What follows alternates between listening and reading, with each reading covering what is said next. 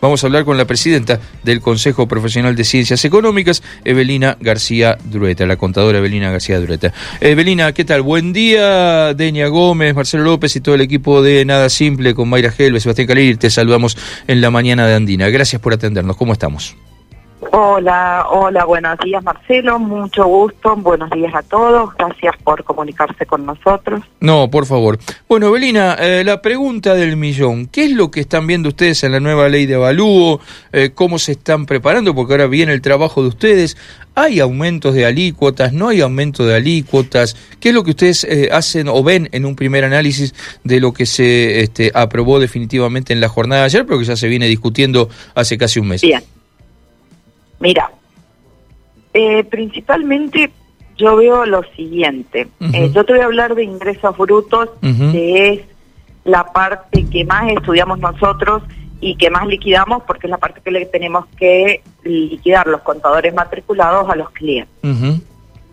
Eh, se habla de un aumento de, alícuotas y yo no veo tal aumento de alícuotas.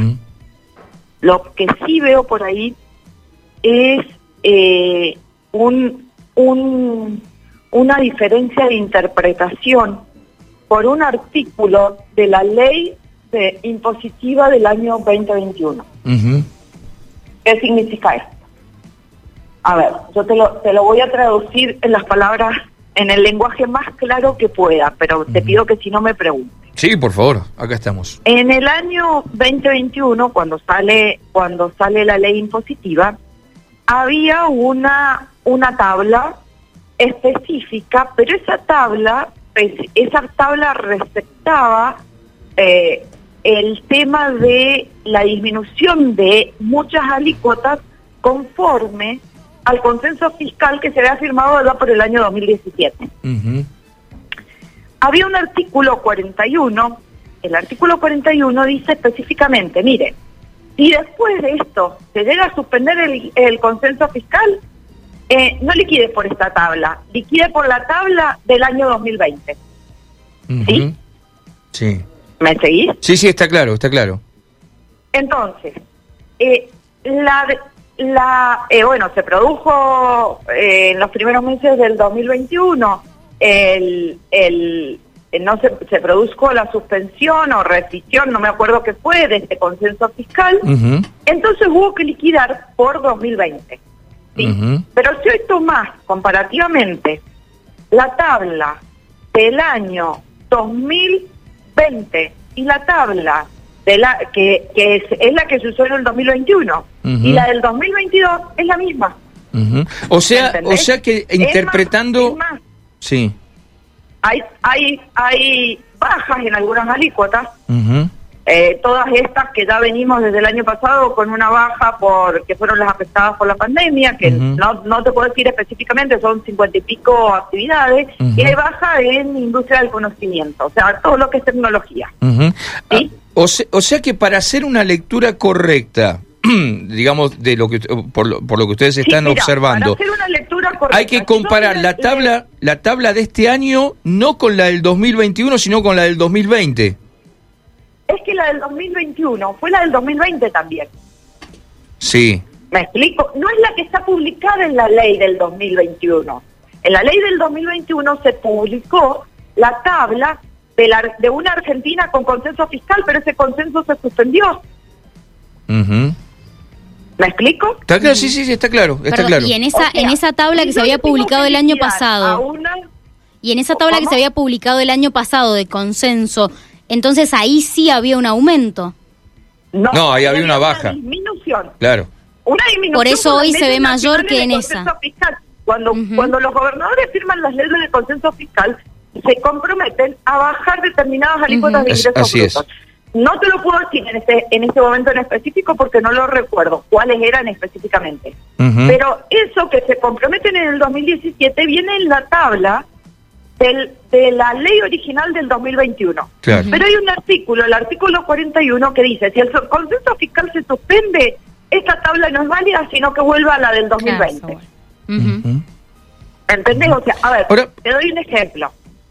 Eh, si yo le tuviera que hoy liquidar a industria manufacturera, la alícuota general es el del 1,5.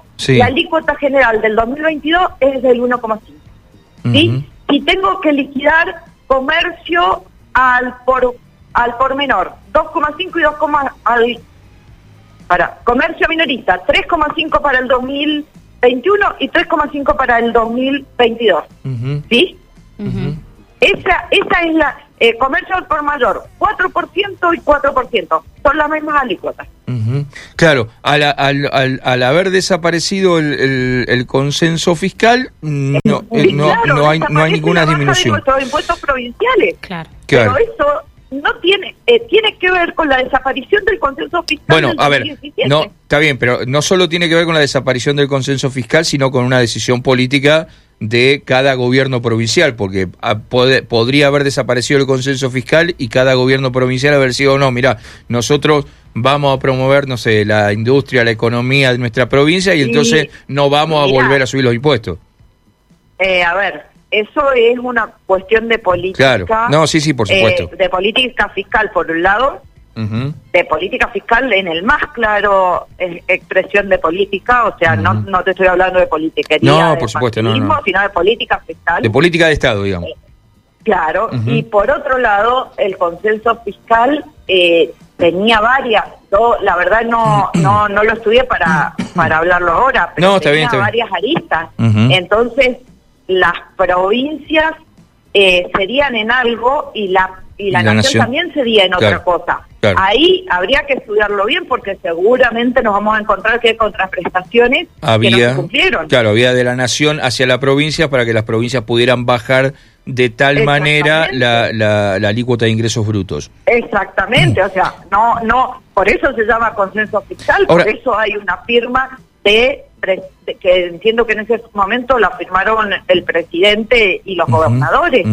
Ahora, no te eh, lo puedo dar al detalle, ya te digo, no lo estudié para para, para hablarlo ahora.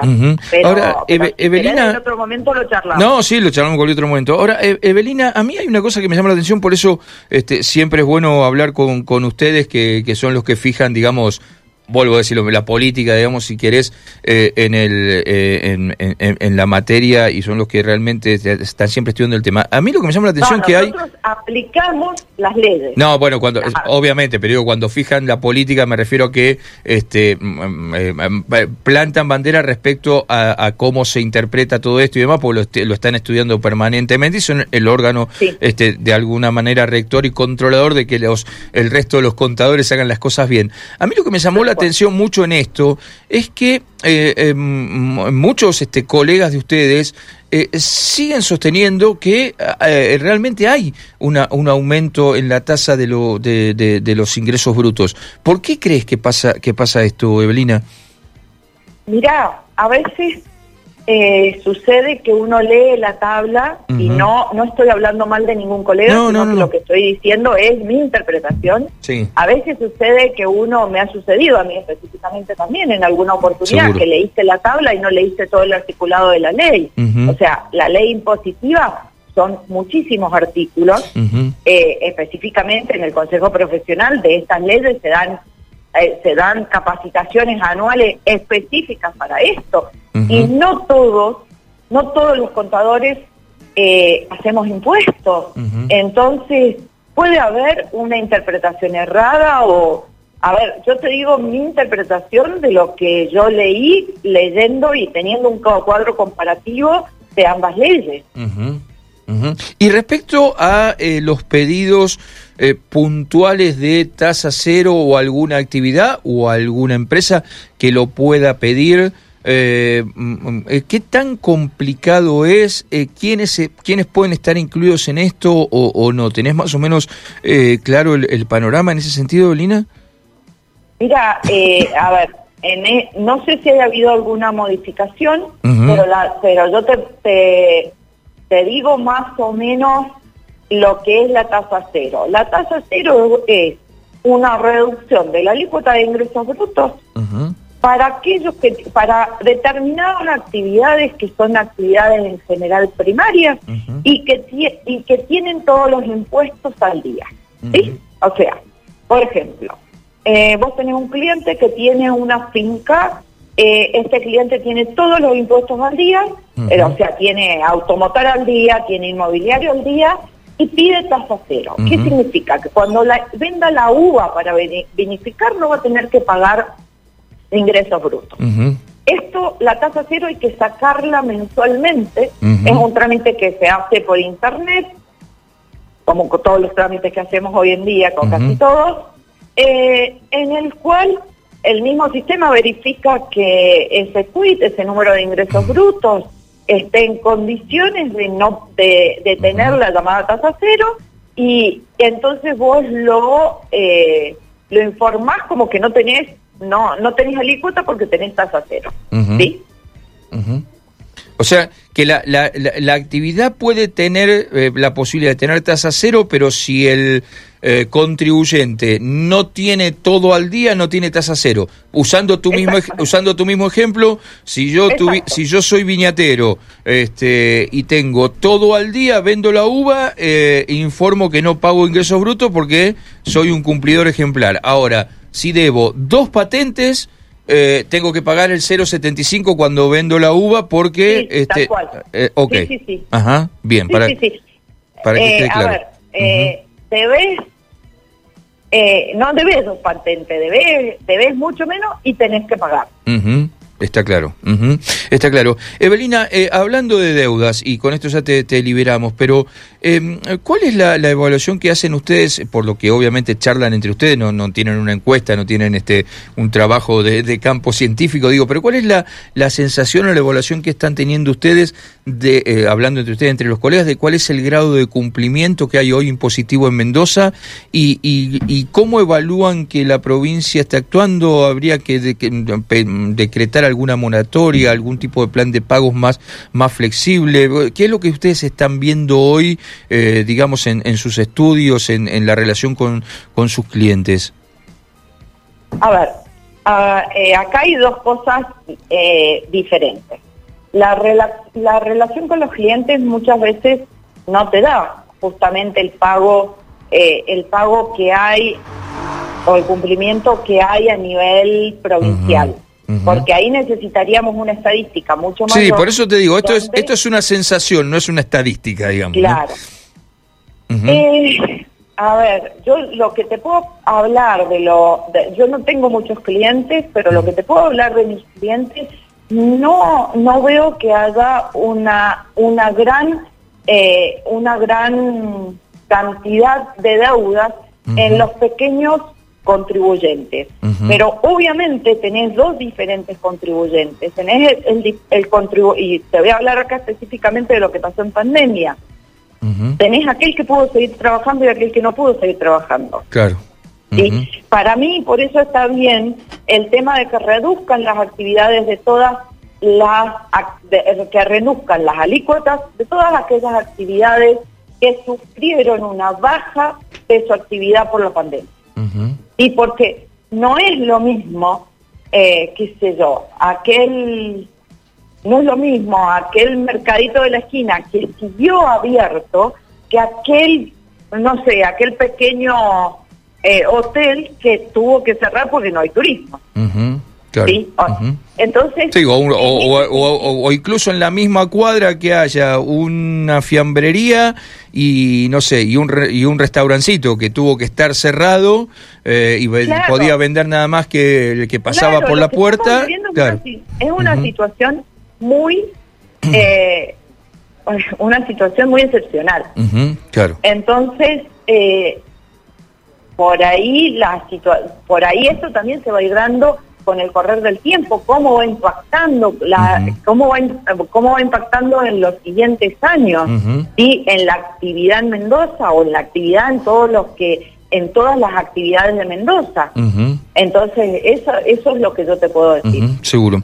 Eh, Evelina, gracias por clarificarnos más el tema. Eh, obviamente, como siempre, este, esto, eh, lo bueno es siempre buscar también las opiniones desde el, punto de vista técnico, como es en el, caso de, ustedes. Seguramente la política partidaria seguirá discutiendo, pero me parece que lo importante es ir encontrando explicaciones al tema al tema técnico que y que ustedes son los que definitivamente, este, como bien decíamos, a partir de enero van a tener que liquidar eh, ingresos brutos con, la, con las nuevas prescripciones de la, de la ley aprobada ayer. Evelina, mil gracias como siempre. ¿eh?